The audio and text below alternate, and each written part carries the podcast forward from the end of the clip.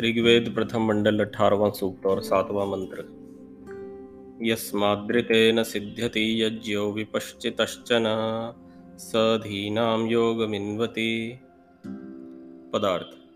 हे मनुष्यों, यस्मात् जिस विपश्चित अनंत विद्या वाले सर्वशक्तिमान जगदीश्वर के रीते बिना यज्ञ, जो कि दृष्टिगोचर संसार है, सो चना कभी न सिद्ध्यति, सिद्ध नहीं हो सकता। सह वह जगदीश्वर, सब मनुष्यों की धी नाम बुद्धि और कर्मों के योगम, संयोग को इनवती व्याप्त होता व जानता है। भावार्थ, व्यापक सब में रहने वाले ईश्वर और व्याप्य जगत का नित्य संबंध है। वही सब संसार को रचकर तथा धारण करके सबकी बुद्धि और कर्मों को अच्छी प्रकार जानकर सब प्राणियों के लिए उनके शुभ अशुभ कर्मों के अनुसार सुख दुख रूप फल को देता है। कभी ईश्वर को छोड़ के अपने आप स्वभाव मात्र से सिद्ध होने वाला अर्थात जिसका कोई स्वामी ना हो, ऐसा संसार नहीं हो सकता। क्योंकि जड़ पदार्थों के अचेतन होने से यथा योग्य नियम के साथ उत्पन्न होने की योग्यता कभी नहीं होती। इस मंत्र के मैं समझता हूँ बहुत ही गहरे अर्थ हैं। और यदि हम इस मंत्र को ठीक ठीक रूप से समझ जाएँ तो मुझे लगता है हमारे जीवन में किसी भी प्रकार की अविद्या और क्लेश कभी ना रहे। हमारे जीवन में जितने भी दुख हैं, जितने भी क्लेश हैं, जिन बंधनों को हम लोग अनुभव करते हैं, जिसमें हम खुद को जकड़ा हुआ महसूस करते हैं, उन सभी के मूल में जो एक गलती कहें या कहें कि जो दोष है, उसे कहेंगे अविद्या।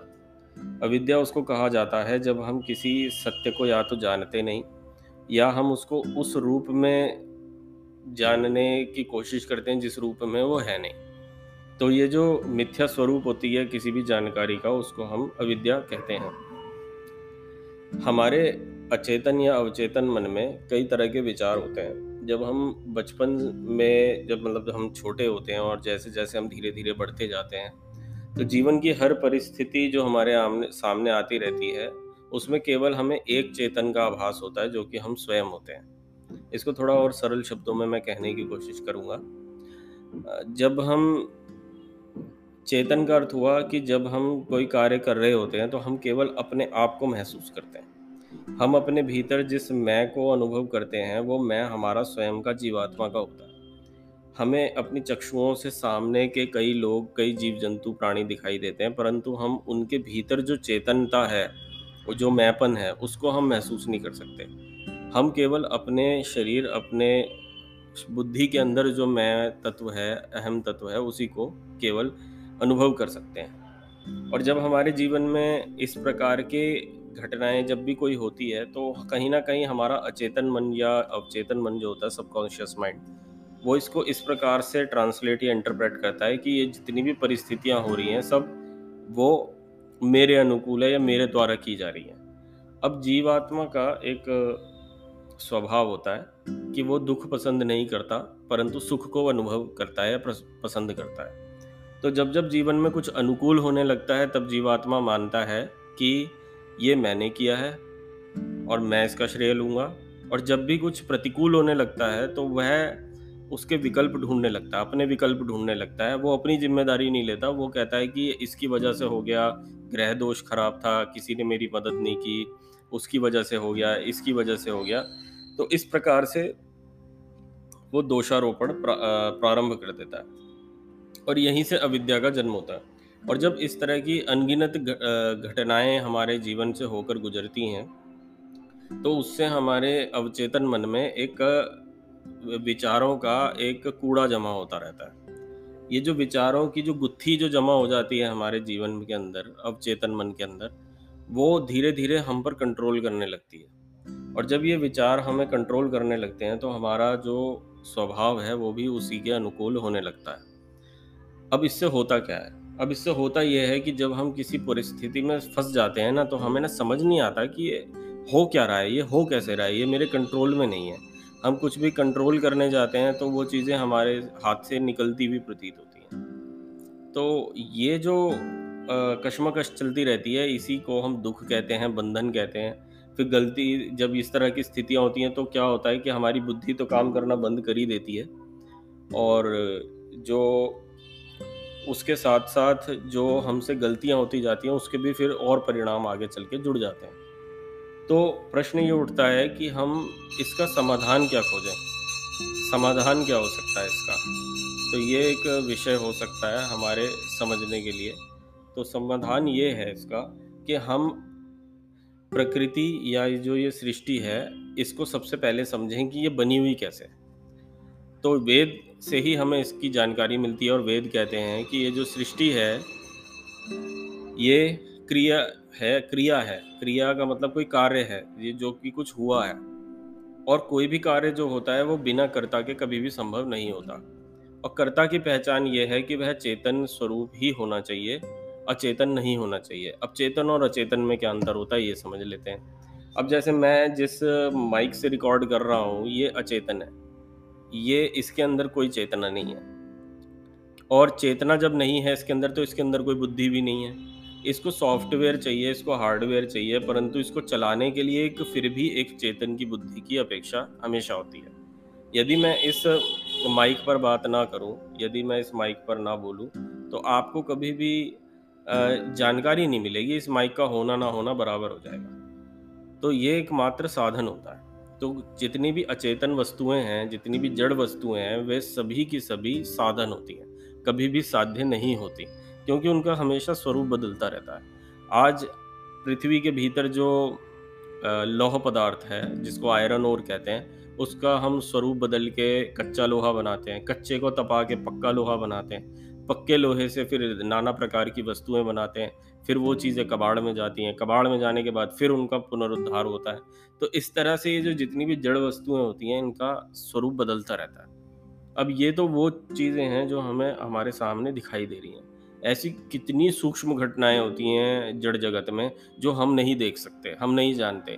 एक पेड़ के अंदर क्या घटनाएँ घट रही हैं, हमें नहीं पता। हम इतनी दूर क्यों जाएँ? हमें तो ये भी नहीं पता हमारे अपने शरीर के अंदर क्या घटनाएँ घट रही हैं। कितने करोड़ों अरबों इसके अंदर बैक्टीरिया पल रहे हैं, हमें नहीं पता।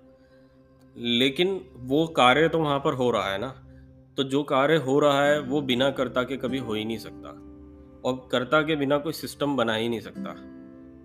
कभी भी कहीं पर भी आप जहाँ पर कोई प्रणाली देखते हैं, कहीं कोई सिस्टम देखते हैं, जहाँ पर बिल्कुल परफेक्टली कोई काम हो रहा है और उससे कोई आउटकम निकल के आ रहा है तो उसको बनाने वाला कोई ना कोई करता होगा ही।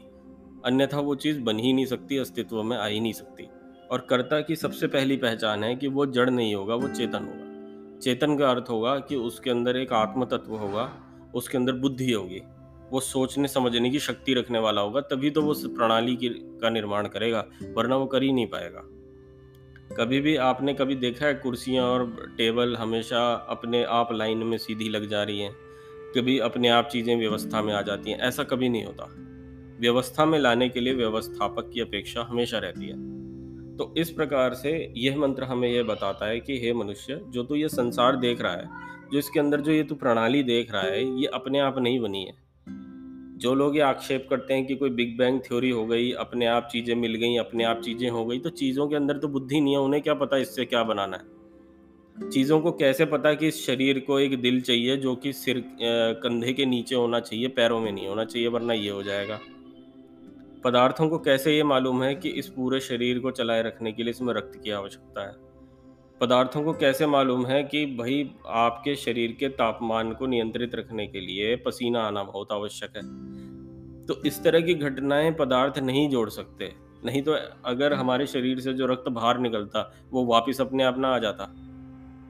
ऐसे कई प्रश्न खड़े हो सकते हैं। तो ये जितनी भी व्यवस्था है, वो उस एक व्यवस्थापक द्वारा बनाई जाती हैं और उस व्यवस्थापक को हम ओम कहते हैं। उसका निज नाम ओम है। वो निराकार होता है, वह सर्वशक्तिमान होता है। ये कोई कल्पना के आधार पर नहीं है। देखिए, दादा ही अपना जो परिचय है या कहें कि पिता ही अपना परिचय अपने पुत्र को दे सकता है। पुत्र कभी भी पिता का परिचय या उस पर कभी शर्त नहीं लगा सकता। उस उसके वो उस मामले में बिल्कुल ही असहाय है। कोई भी पुत्र है या कोई भी जनरेशन है उसका अपनी पिछली पीढ़ी के बारे में तभी उसको ज्ञान हो सकता है जब पिछली पीढ़ी उसको कोई जानकारी दे। अगर उसको जानकारी नहीं मिलती है तो वो उसका पता नहीं लगा सकता है। और लगाना हो तो अत्यंत कठिन होगा, जिसको मैं समझता हूँ कि मेरे हिसाब से तो असंभव ही है। तो इसी प्रकार से यदि ये जगत की रचना हमसे पहले हुई है तो इस जगत का जो सृष्टि करता है, वही हमें बताएगा कि ये कैसे उसने बनाया, कब बनाया, क्यों बनाया, उसके नियम क्या हैं, इसका उपयोग क्या है, वह स्वयं कैसा है। तो ये जो परिचय है, ईश्वर अपना स्वयं का जो परिचय देते हैं, वो वेद के माध्यम से देते हैं। तो अगर हमें कोई मापदंड सेट करना हो, अगर हमें देखना हो कि, भाई, मेरी आस्था, मैं तो ये मानता आया हूँ, और, भाई और मैं किसको मानूँ, सत्य क्या है? तो आँख बंद करके हम वेद के अनुसार मान सकते हैं कि वेद के अनुसार ईश्वर अपना परिचय कैसे दे रहे हैं। जैसे परिचय वह दे रहे हैं, यदि हम ईश्वर को ठीक वैसे वैसे समझते हैं, उसकी उपासना करते हैं, तब तो हम वैदिक सिद्धांत के अनुकूल हैं। और यदि हम उससे मिथ्या कल्पना करते हैं और अपने एक नई दुनिया बना के चलते हैं तो ईश्वर उसको मना नहीं करते हैं। व्यक्ति कर सकता है, बिल्कुल कर सकता है। परंतु जो उसके परिणाम निकलेंगे उसको भोगने के लिए वह व्यक्ति बाध्य अवश्य होगा। क्योंकि कोई भी कार्य है उसका परिणाम अवश्य होता है और जिसने वो कार्य किया है वह जीव उसको भोगेगा भी। उससे वो बच के नहीं भाग सकता। और यदि वो जानकारी जो उससे वो कार्य करा रही है वो गलत है सिद्धांतों से विपरीत है तो उसको हम अविद्या कहते हैं। और जब वो सिद्धांतों के अनुकूल होती है तो हम उसे विद्या कहते हैं। विद्या हमेशा सुख की ओर ले जाती है और अविद्या हमेशा दुखों और पापों की ओर ले जाती है। तो यही कारण है कि जितने भी संसार में पाप और पुण्य होते हैं, अच्छे और बुरे कर्म होते हैं, उनके पीछे जो ड्राइविंग फोर्स है, वो है विद्या और अविद्या की। जो व्यक्ति विद्या नहीं जानता, वह अविद्या के पास में है। जो व्यक्ति अविद्या से परे है, वो विद्या के पक्ष में है। तो इन दोनों के बीच की कोई की कोई जगह नहीं होती। या तो व्यक्ति विद्या के पास होता है, या व्यक्ति अविद्या के पास होता है। तो इस बात को समझना हमारे लिए बहुत आवश्यक है। और अगर हम इस बात को समझते हैं कि संसार का कोई रचयिता है, हम फिर उस रचयिता के गुण धर्मों को जानते हैं और फिर उस गुण धर्म को जानकर हम उसका आश्रय लेने की कोशिश करते हैं, उसकी उपासना करते हैं, उसकी पूजा करते हैं तो हम आस्तिक कहे जाते हैं। इसके विपरीत जो व्यक्ति एक अपनी मिथ्या कल्पना करता है या फिर वह ईश्वर के अस्तित्व को ना तो जानता है, मानने का तो बाद का प्रश्न है वो जानता ही नहीं है या मानता ही नहीं है, मान लीजिए, कि वो मानता भी नहीं है तो ऐसा व्यक्ति जो भी है, उसे नास्तिक कहा जाएगा। और जितने ये लोग, ऐसा नहीं है कि कोई व्यक्ति नास्तिक है तो जैसे दूसरे मजहबों में बोला जाता है कि भाई, उस पर कहर बरसेगा, उसे ये कर देंगे, उसे वो कर देंगे, ऐसा नहीं है, बिल्कुल भी। ईश्वर दयालु हैं, ईश्वर हर किसी को कर्म करने की स्वतंत्रता देते हैं। व्यक्ति यदि उसे करता है तो धीरे धीरे धीरे धीरे उनकी ईश्वर की व्यवस्था के अनुसार ही वो व्यक्ति समझ जाएगा कि वो गलत रास्ते पर है। वो ठोकरें खाएगा बार बार वो जीवन में दुख उठाएगा और उस व्यवस्था के अनुसार ही ईश्वर अपनी दया के कारण उसको कष्ट देते ही इसलिए हैं ताकि वो सही मार्ग पर आए। यदि ईश्वर ना चाहते होते या दयालु ना होते तो उसके जीवन में कभी कष्ट ही ना आते। वो कभी दुखों को ना उठाता। और वो दुखों को उठाता है या उसके जीवन में संघर्ष इसीलिए आते हैं ताकि ईश्वर उसको जो शिक्षा देना चाह रहे हैं, वो उसको सीख कर सीधा सीधा सिद्धांतों पर और विद्या पर आए। और जब व्यक्ति ऐसा कोई सिद्धांतों और शिक्षा को अपनाकर अपने जीवन में आता है, तभी वो सुख को प्राप्त करता है। और जो मनुष्य के चार पुरुषार्थ बताए गए हैं, धर्म, अर्थ, काम और मोक्ष, ये जो रास्ता है, इस रास्ते को वो तय कर पाता है। इसके अतिरिक्त वो जहाँ भी अविद्या के पास में रहेगा वहाँ वहाँ वो धर्म को तो भूल जाइए और अगर धर्म सिद्ध नहीं हुआ तो अर्थ ठीक से सिद्ध नहीं होगा। अर्थ से सिद्ध नहीं हुआ तो आपका आ, काम सिद्ध नहीं होगा काम सिद्ध नहीं हुआ तो मोक्ष सिद्ध नहीं होगा। इसकी भी और व्याख्या की जा सकती है परंतु मुझे लगता है कि फिर विषय बहुत लंबा हो जाएगा। फिर किसी मंत्र में यदि इसका कुछ आ, ऐसा कोई विषय से संबंधित कुछ आता है रेलेवेंस तो मैं अवश्य इस पर प्रकाश डालने की आवश्यकता महसूस करूँगा और इस पर प्रकाश डालूँगा। ओ